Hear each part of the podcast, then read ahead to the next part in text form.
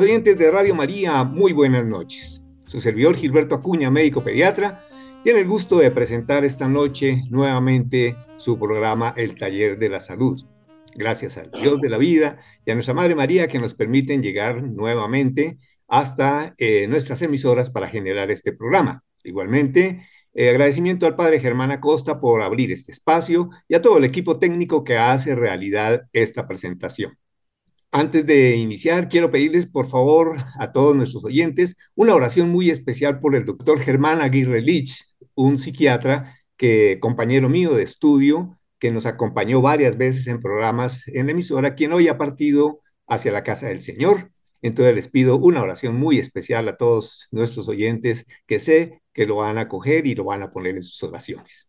Muy bien, pues esta noche tenemos un invitado muy especial el doctor Michel Faisal, médico dermatólogo, profesor de la Universidad Nacional de Colombia, de amplísima experiencia en el campo dermatológico y que nos ha querido donar su tiempo muy generosamente para compartir sus experiencias y sus conocimientos y sus enseñanzas a través de nuestro programa esta noche.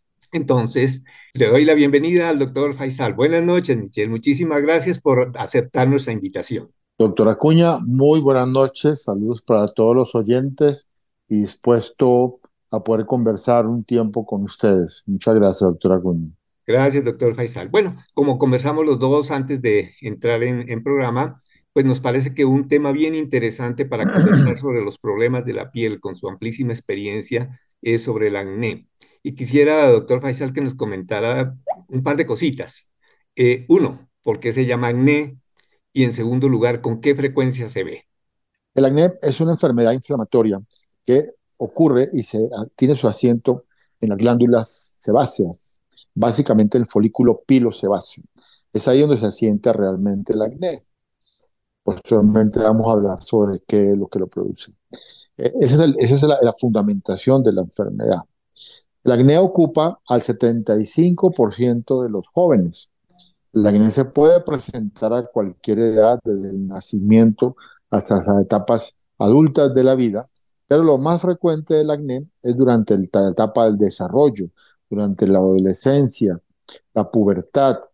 Tanto es que el 75, tres cuartas partes de los jóvenes pueden padecer esta enfermedad y eso puede ser a veces tan severo o tan importante que puede alterar la imagen corporal de los jóvenes y acarrearles trastornos emocionales, trastornos psiquiátricos muy importantes en las cuales los jóvenes se aíslan por su enfermedad, tienen minusvalía, poco aprecio por su propia imagen corporal y eso los lleva a cuadros depresivos que no solamente agravan el acné, sino la salud integral del paciente, que es lo que nos llama la atención.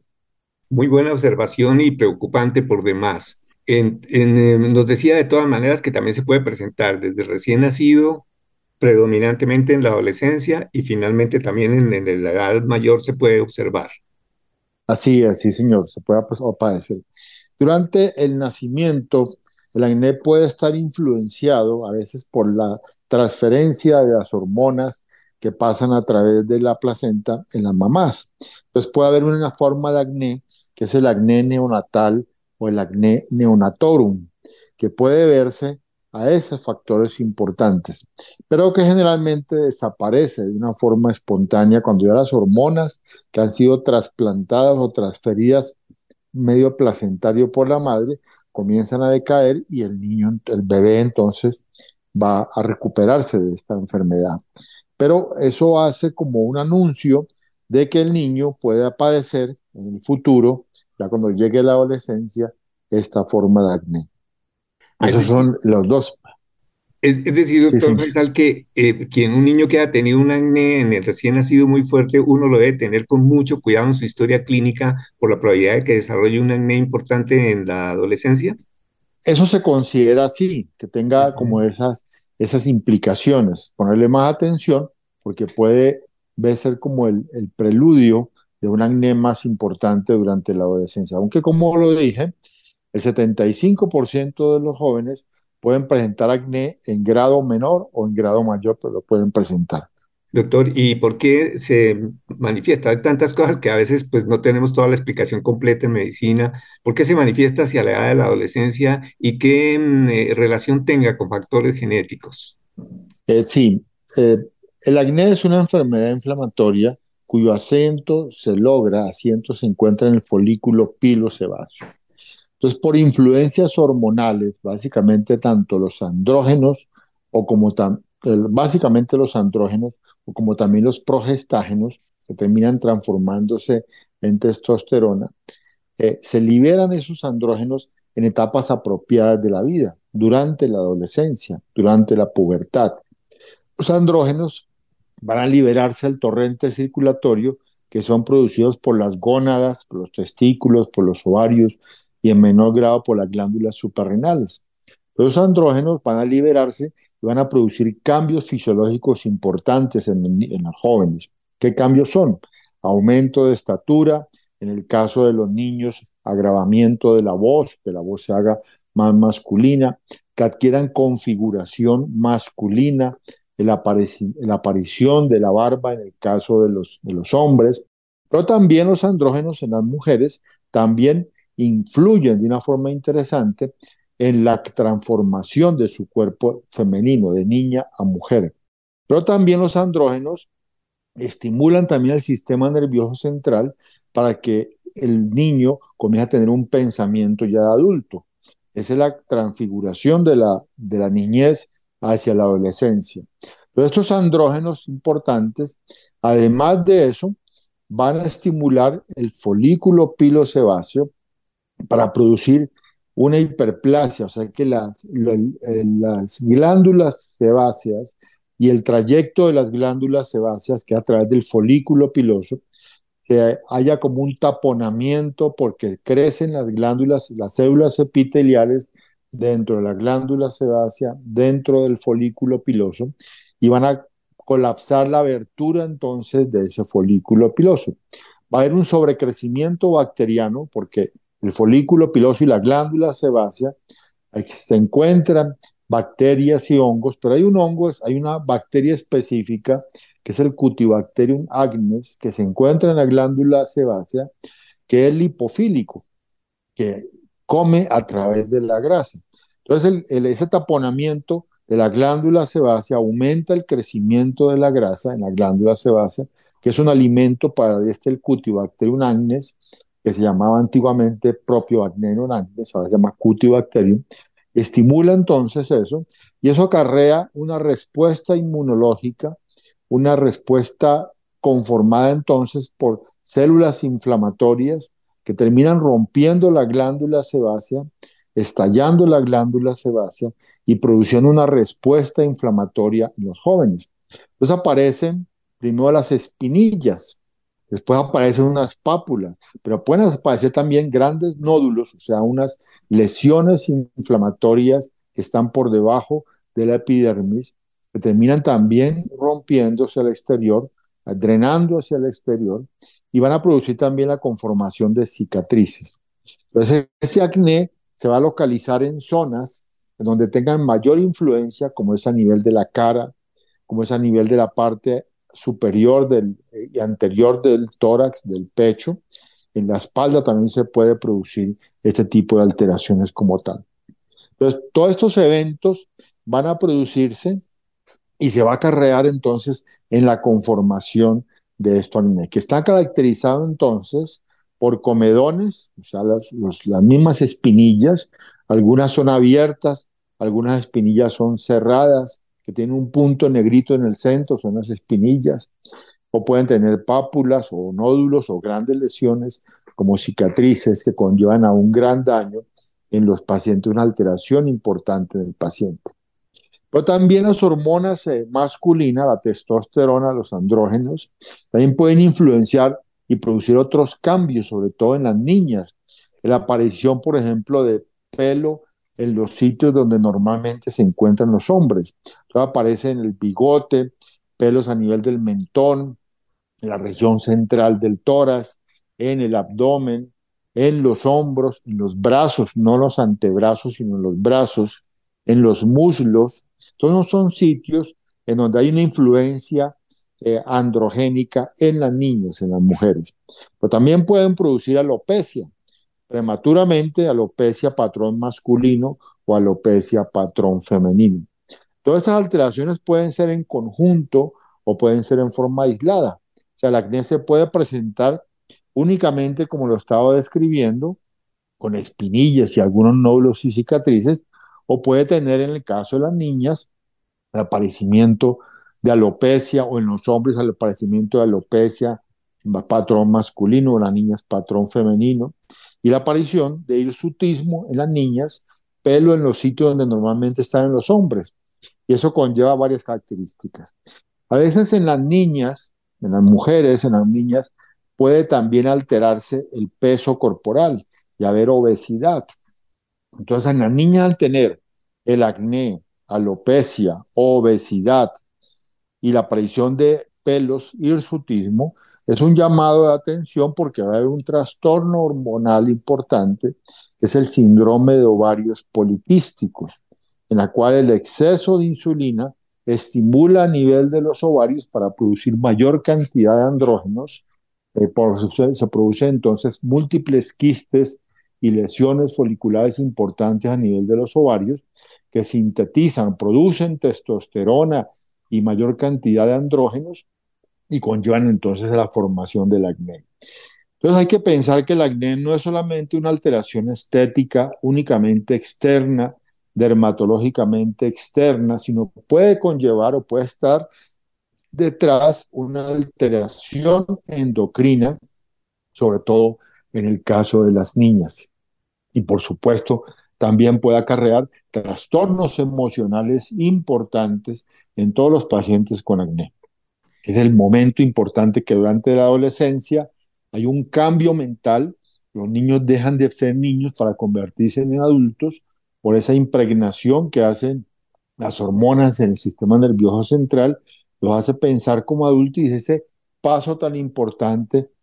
A veces conlleva alteraciones emocionales en los niños y máximo si tiene un acné y sobre todo un acné muchas veces severo o no muchas veces tan severo, que un acné que les altera su propia imagen corporal, que se ven en el espejo y ven que están transfigurados, cambiados su imagen corporal, entonces por supuesto alteran, se alteran emocionalmente, existe el aislamiento, existe la depresión, el bajo rendimiento escolar, que no es otra cosa que una alteración emocional, el maltrato a veces de los padres, la falta de comprensión y de ayuda de los padres, y también de nosotros los médicos que vemos el acné como una alteración simplemente estética y no una alteración endocrinológica, sistémica y por supuesto, lo más importante, una alteración del punto emocional.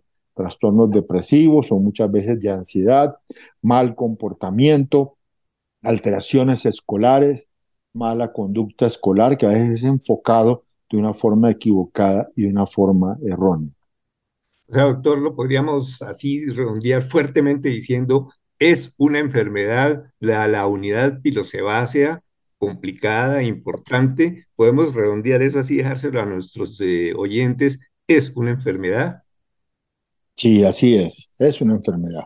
Ah, Correcto, doctora Acuña. Y, y, doctor Michel, la severidad, ¿cómo se lo clasifica? Pues para darle uno el abordaje inicial al, al, al pacientico o a la pacientica, eh, porque ya creo que usted nos va a explicar un poco pues, sobre el manejo que la diferencia que hay entre el manejo del hombre y la mujer en algunos elementos importantes, pero eh, cómo lo abordo y cómo le digo, bueno, esto es un acné complicado, no tan complicado, ya nos explicó los elementos, pero ¿qué tantos elementos, qué tantos son muchos, qué tantos son pocos? ¿Cómo se lo explicamos al paciente?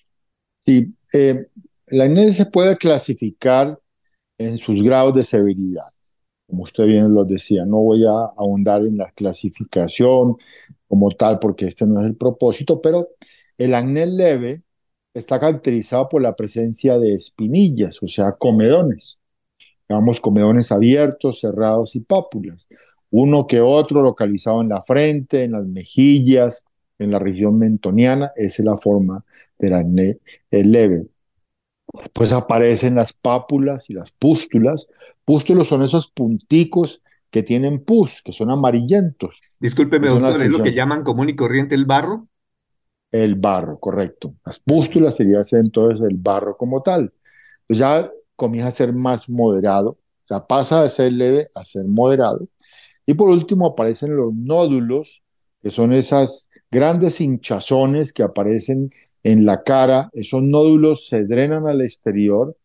Hay una secreción, a veces purulenta, o a veces cero purulenta o con sangre, hemopurulenta, y después aparecen todas las cicatrices. Ese es el acné entonces severo. El acné puede extenderse, puede localizarse en la cara, puede ocurrir a nivel del pecho, a nivel de la espalda, en el cuero cabelludo también puede aparecer el acné. Y el acné a veces se puede asociar a otros trastornos como es la hidradenitis supurativa, que son abscesos, pústulas, cicatrices a nivel de las glándulas eh, que se encuentran en las axilas, glándulas sudoríparas apocrinas en las axilas, en la ingle, en los glúteos, en la región de la vulva o en el caso masculino y a nivel del perianal. Esa es la forma que se puede asociar. Entonces, acné en la cabeza, es una forma importante de acné, tiene su término especial, que es eh, la enfermedad de Hoffman, que es la celulitis disecante del cuero cabelludo, o el acné que ocurre, eh, se puede asociar a supurativa, axilar, y a nivel de la ingle, a nivel de los glúteos asociados al acné, y pueden tener otros trastornos inflamatorios, artritis, eh, con, compromiso a nivel de la columna, a nivel del esternón, a nivel de las clavículas, a nivel de la columna vertebral. Puede también tener compromiso de ulceraciones, que es el pioderma eh, gangrenoso, lesiones a nivel.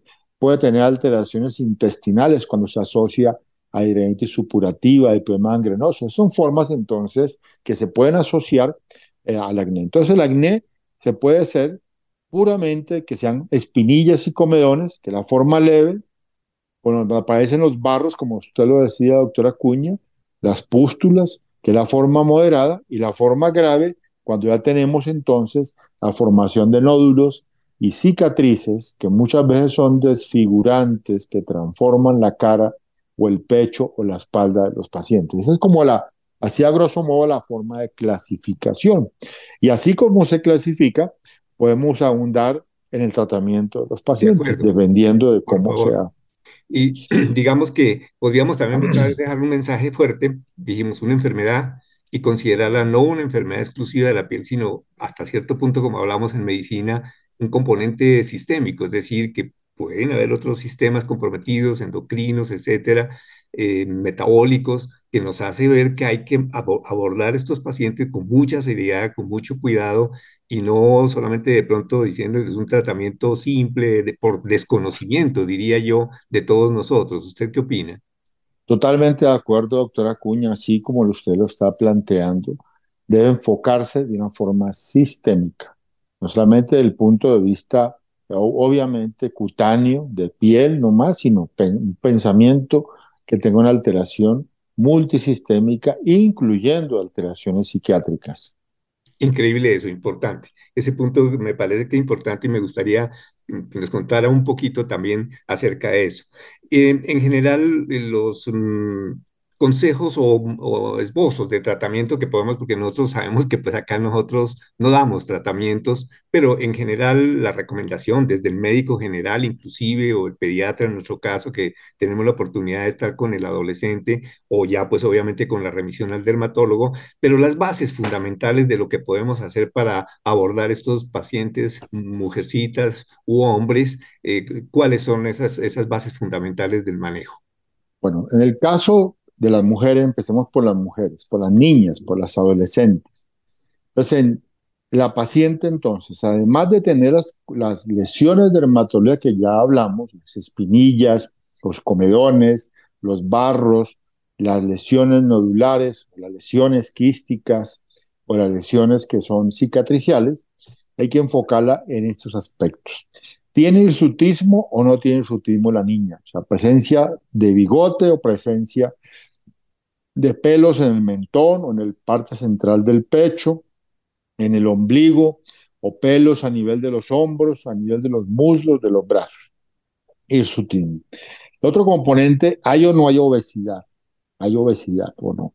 El otro componente importante es los trastornos menstruales, haya menorrea, oligoamenorrea, o que el acné se profundiza en las niñas, o sea, es más severo alrededor de la menstruación, antes o después de la menstruación, a nivel perimenstrual.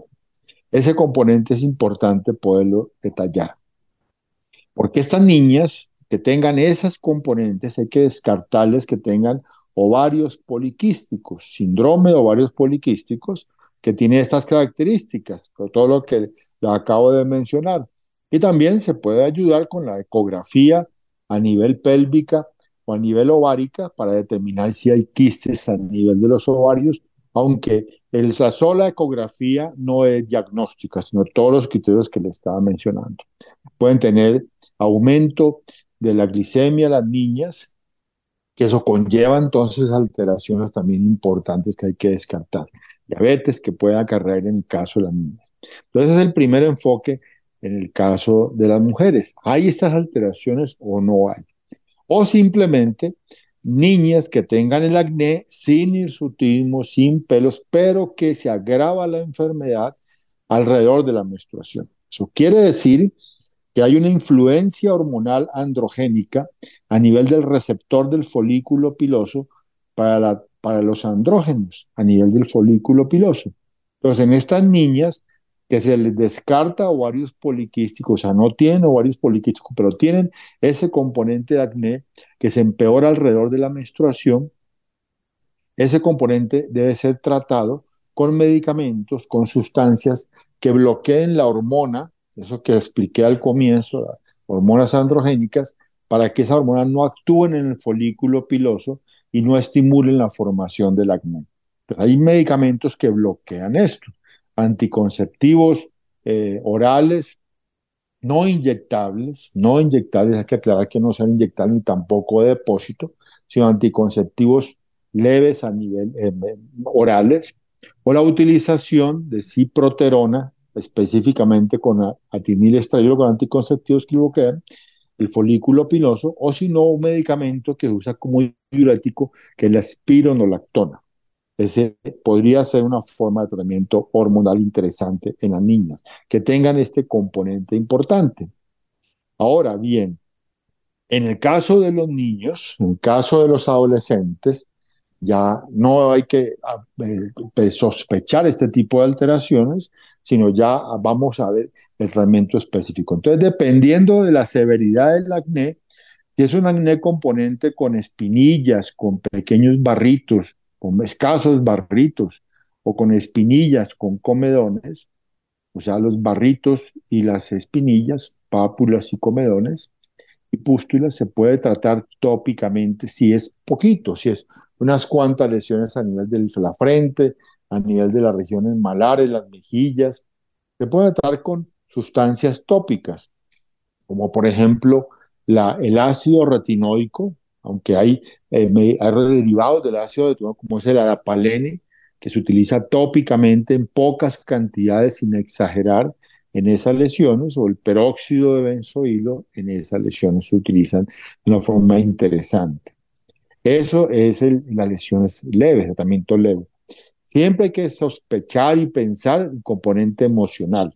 Pues muchas veces llegan los niños, no hablan, las niñas y los niños, los adolescentes, llegan callados, metidos en su celular muchas veces, con la mirada baja, decaídos, todo el tiempo están hablando la mamá o el papá o los dos padres, hablan por ellos, no conversan, no dirigen la mirada hacia el médico. Entonces es una sospecha importante de que hay una alteración emocional en los niños.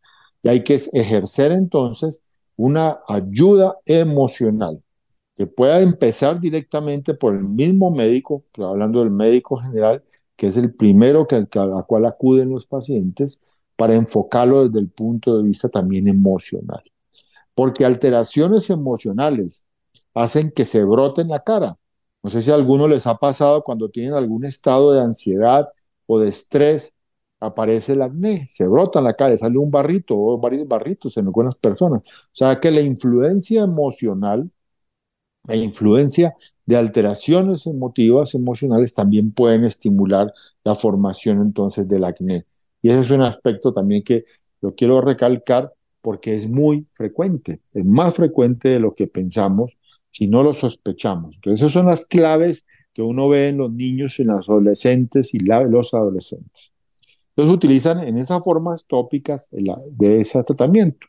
El ácido retinoico, la adapalene, preferiblemente adapalene, o el peróxido de benzoilo. Yo no estimulo y desestimulo el uso de antibióticos tópicos, como el uso de la clindamicina, por ejemplo, a nivel tópica.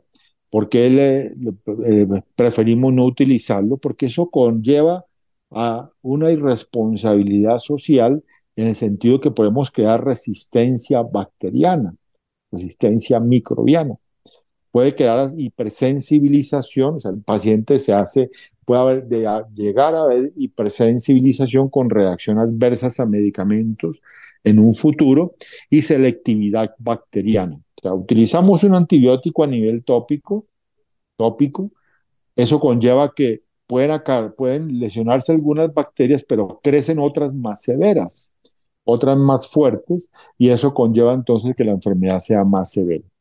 Entonces es preferible no utilizar antibióticos tópicos en estos niños, en estos pacientes.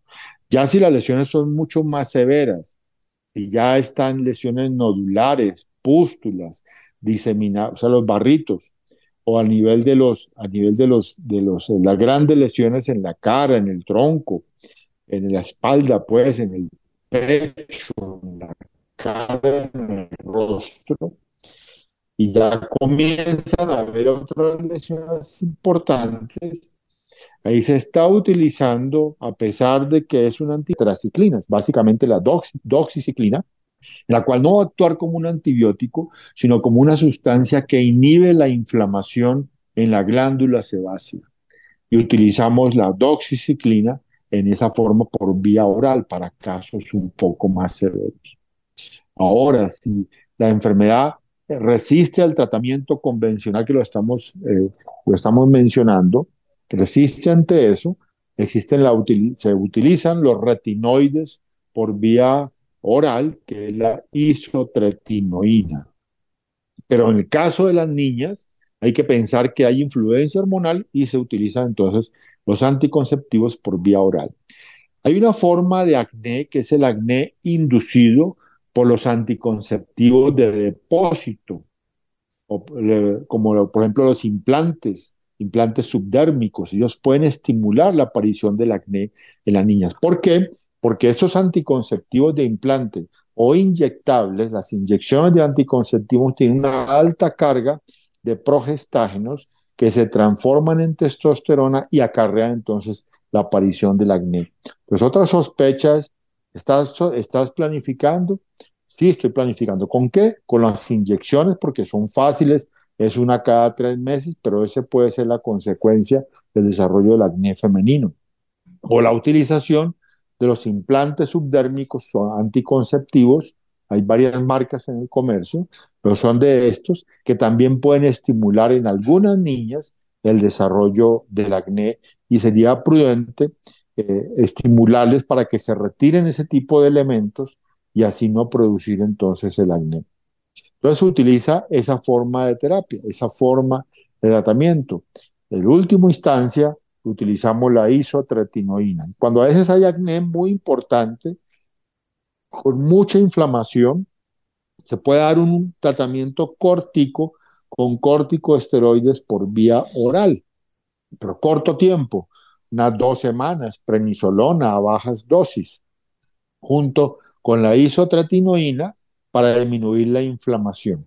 A veces el acné puede tener trastornos inflamatorios importantes, que la cual conlleva a una reacción inflamatoria multisistémica en los pacientes con acné, que se llama el acné fulminante, la cual tiene gran cantidad de acné del muchacho o la niña, muchas lesiones inflamatorias en la cara, nódulos, abscesos, pústulas, pero con compromiso óseo, a veces con compromiso óseo, sobre todo a nivel de las clavículas, lesiones osteolíticas, con compromiso hepático, compromiso a ese suprarrenal y hematológico. A veces tienen eh, elevación de los leucocitos con velocidad de sedimentación incrementada, que es el acné fulminante. Y hay que saberlo reconocer porque también puede ser importante. Es una enfermedad multisistémica que tiene que ser abordada bajo esos parámetros. Y vuelvo e insisto, el aspecto emocional, el aspecto psiquiátrico, es muy importante también tenerlo en cuenta en los pacientes y ayudarlos psiquiátricamente. Ojalá con un colega psiquiatra que los pueda enfocar, pero el médico que, que los ve desde el comienzo también los puede ayudar y los puede enfocar con algunos consejos importantes, inclusive con tratamientos antes de que llegue al psiquiatra para que nos ayude al tratamiento eh, coadyuvante tratamiento eh, multidisciplinario. Muy importante todo eso, doctor, y el mensaje que deja usted para que los profesionales de la salud seamos mucho más integrales en esta, en esta observación de los pacientes.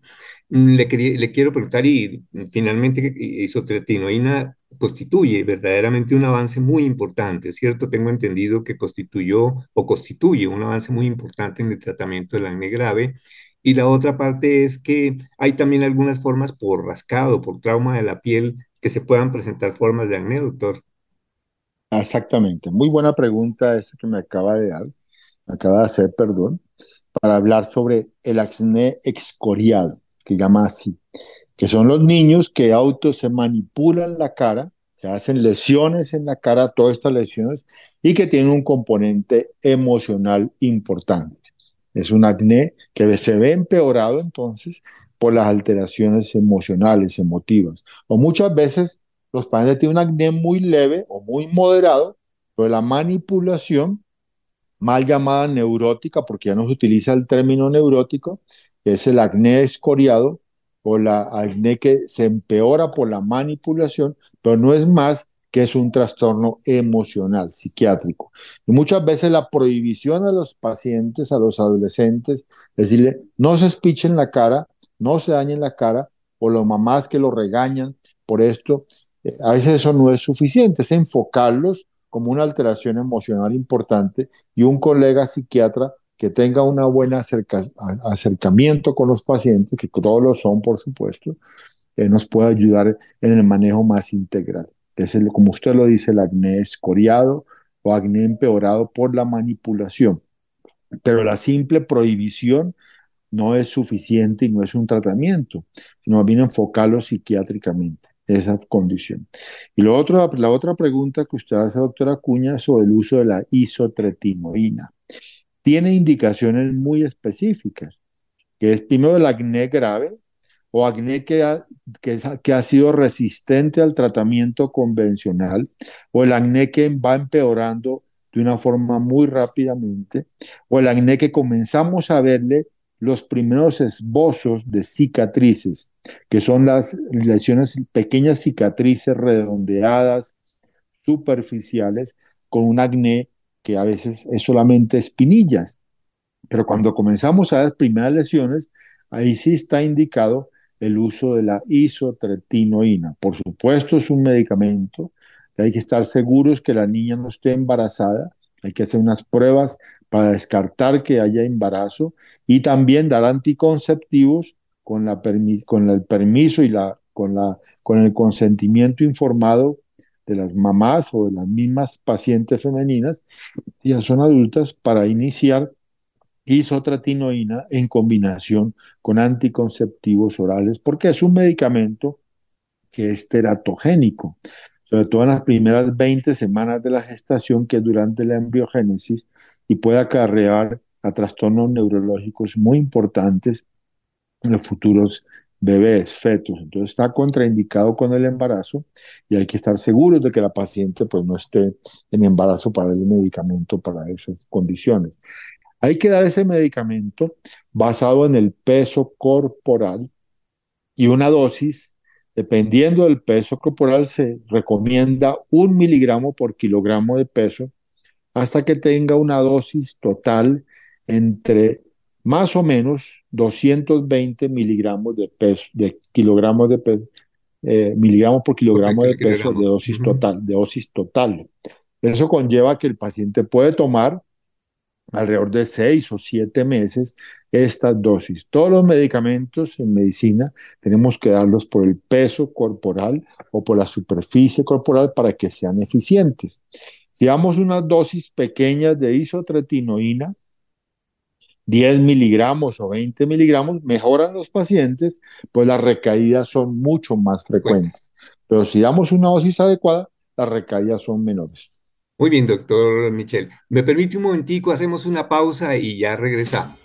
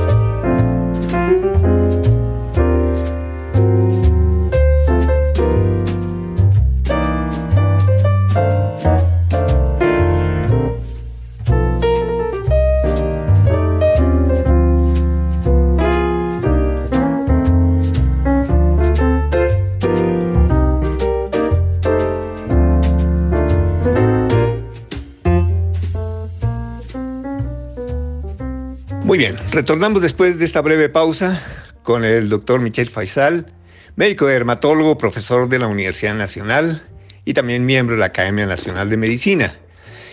Con él hemos conversado antes de nuestro programa la importancia de otro aspecto que para él es fundamental darnos una enseñanza, unas pautas educativas, como es el problema del cáncer de la piel, que como él mismo me lo decía en muchas oportunidades, no le damos la importancia o no le ponemos la atención suficiente, incluyéndonos posiblemente hasta los profesionales de la salud. Entonces continuemos, doctor Faisal, por favor, con este tema del cáncer de la piel.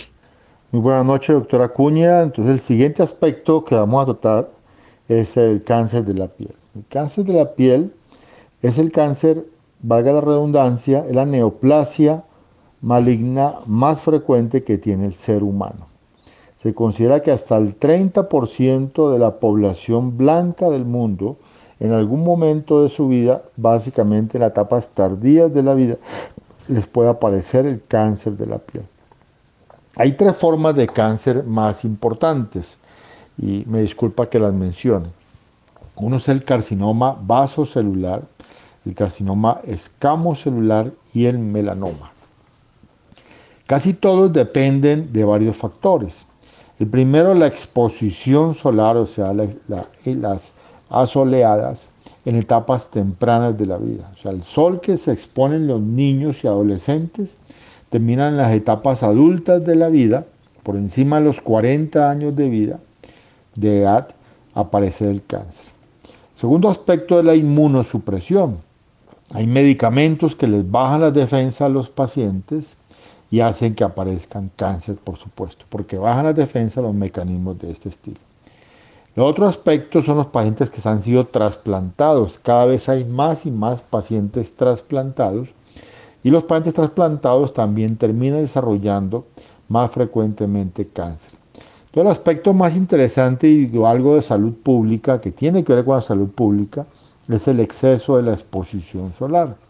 Entonces, la radiación ultravioleta que se emite entre las 10 de la mañana y las 4 de la tarde, con el hora pico que es a la mediodía, a las 12 del día. Esa radiación ultravioleta que se exponen los pacientes de etapas tempranas de la vida, los muchachos, los adolescentes, hacen que futuramente aparezca el cáncer. Entonces, ¿cuáles son los signos importantes del cáncer? Para el escamo celular, la lesión inicial es la queratosis actínica que es el carcinoma escamocelular in situ, que son aquellas personas que son blancas o son trigueñas o morenas también, en la cual aparecen placas rugosas al tacto, ásperas al tacto, algunas de ellas rojizas, que es el sitio inicial, y aparece generalmente en zonas de exposición solar crónicas. Entonces en la cara, en las orejas, en el dorso de las manos o de los antebrazos o en la mitad del pecho, lo que llamamos la B del escote, es ahí donde aparecen principalmente esas placas. Si esas placas se comiencen más elevadas, se ulceran o sangran o aparecen tumoraciones más importantes, ya es el carcinoma escamocelular ya declarado, o sea, invasivo como tal. Eso es lo que hace referencia al escamo celular. Carcinoma vasocelular es tal vez la segunda neoplasia más frecuente por debajo del carcinoma escamocelular si tenemos en cuenta que la queratosis actínica es el carcinoma escamocelular in situ. el segundo aspecto es entonces el carcinoma vasocelular, en la cual aparece como una lesión tumoral que generalmente es del mismo color de la piel o a veces café o a veces más oscura, que comienza a crecer lentamente y se ulcera en el centro y sangra. Y se cubre de una costra hemática y aparece por supuesto en la cara. Y el otro aspecto es el melanoma. Es un cáncer que es infrecuente pero es muy agresivo. En ese aspecto hay que tenerle más precauciones y más cuidado al melanoma porque aparece como una mancha que tiene un acróstico, como un índice que uno le puede ayudar, que es el A, B, C, D, E. Entonces son manchas generalmente, son placas que son asimétricas, o sea que tiene, eh, si uno pasa una línea simétrica por la mitad, la otra mitad no corresponde sobre la otra mitad. Que tiene los bordes muy regulares, como indentaciones, como cortadas a pico que tiene el color negro, tiene varios colores, azuloso, a veces blanquecino o blanco, y que puede también eh, tener un diámetro, el otro criterio el D, que tenga un diámetro por encima de los 6 milímetros, y que cambian, van cambiando con el tiempo, esa letra E, entonces el A, B, C, D, E, que va cambiando con el paso del tiempo y con el paso. Entonces esas, esas lesiones es el melanoma, es el más importante de todos, y hay que reconocerlo. Entre las personas mayores de edad aparece más frecuentemente en la cara, entre la gente más joven que se ha expuesto al sol de una forma importante en su vida, aparece más en el tronco o en las extremidades. Pero en Colombia, en Colombia, en los países nuestros de, de, de latinoamericanos, o llamado el tercer mundo, esa forma de melanoma es muy frecuente a nivel de los pies llamamos el melanoma acral. Entonces una enseñanza es aquellas personas que no usan calzado que han usado calzado de una forma inadecuada y que se traumatizan a nivel de los pies y muchas veces aparecen lesiones entonces que son esas manchas negras con algunos tintes de color azul que son irregulares, asimétricas, y algunas veces se ulceran y sangran, que ya es un signo muy ominioso, un signo de grave riesgo, el que el paciente ya ha tenido una evaluación, evolución hacia una enfermedad mucho más grave, mucho más severa. Entonces la enseñanza es cuidarse del sol desde las etapas tempranas de la vida, evitar que se expongan exageradamente al sol en estos momentos de la vida, sobre todo entre las 10 de la mañana y las 4 de la tarde evitar el sol en lo posible. Sí, o utilizar prendas de vestido que les cubran los antebrazos, las manos, manga larga, pantalones de manga larga, ojalá de, tela oscura, aunque existen telas también que son protectoras del sol, pero son muy costosas. Pero como les digo, con telas oscuras y algo gruesas ayudan a protegerse. Sombreros y el uso adecuado del filtro solar o el protector solar que debe tener una, un rango de protección contra la acción ultravioleta de tipo A y de tipo B. Se distingue porque hay un recuadro en los buenos protectores solares, no hablo de marcas, sino, y no siempre los más costosos son los más, eh, eh, los más útiles. El buen protector solar, utilizado entonces de una forma adecuada. Si uno se expone al sol y si sabe que la radiación ultravioleta que es la que causa el cáncer de la piel, el enrojecimiento de la, quema, la piel, la quemadura de la piel. se va a producir el envejecimiento temprano, las manchas de la piel, también la, y la aparición del cáncer de la piel, esa relación está entre las 10 de la mañana y las 4 de la tarde. Entonces, si una persona se va a exponer al sol en ese lapso, además de las prendas de vestir que les acabo de mencionar, eh, manga larga, gafas oscuras que les protejan también en los ojos, la conjuntiva, la córnea, para que no desarrollen cáncer a nivel ocular, cáncer corneal, y el uso del protector solar, que se debe aplicar 20 minutos antes de exponerse al sol y repetirlo cada dos horas si se están exponiendo al sol entre las 10 de la mañana y las 4 de la tarde. Pero si se meten al agua, si están nadando, si están en el mar o en los ríos o en piscinas, el protector se desvanece a la hora. Entonces hay que reaplicarlo a la hora. En términos prácticos de enseñanza, es estas, eh, evitando siempre esta exposición solar, preveniéndose eso y detección temprana del cáncer de la piel y tratamiento oportuno y adecuado remitiéndolo al paciente al dermatólogo, que es el principal profesional que conoce del cáncer de la piel, porque para eso eh, se estudió, es el principal profesional que trata el cáncer de la piel y que hace el diagnóstico del cáncer de la piel. Pero el médico general y cualquier especialista y cualquier persona que tenga que ver con salud puede reconocer este cáncer basado en estos parámetros. Doctora Cuña y audiencia, muchas gracias por su tiempo. Espero que todas estas conversaciones, todas estas recomendaciones, estos consejos hayan sido de utilidad para la población general. Muchas gracias y una feliz tarde y noche para todos. De esta manera finalizamos nuestro programa para esta noche. Doy muchísimas gracias al doctor Michel Faisal, dermatólogo, profesor de la Universidad Nacional, por tan excelentes enseñanzas. Espero que hayan sido de mucha utilidad para todos nuestros oyentes. Muchísimas gracias y una feliz noche para todos. Hasta la próxima oportunidad con las bendiciones de Dios. Muchísimas gracias.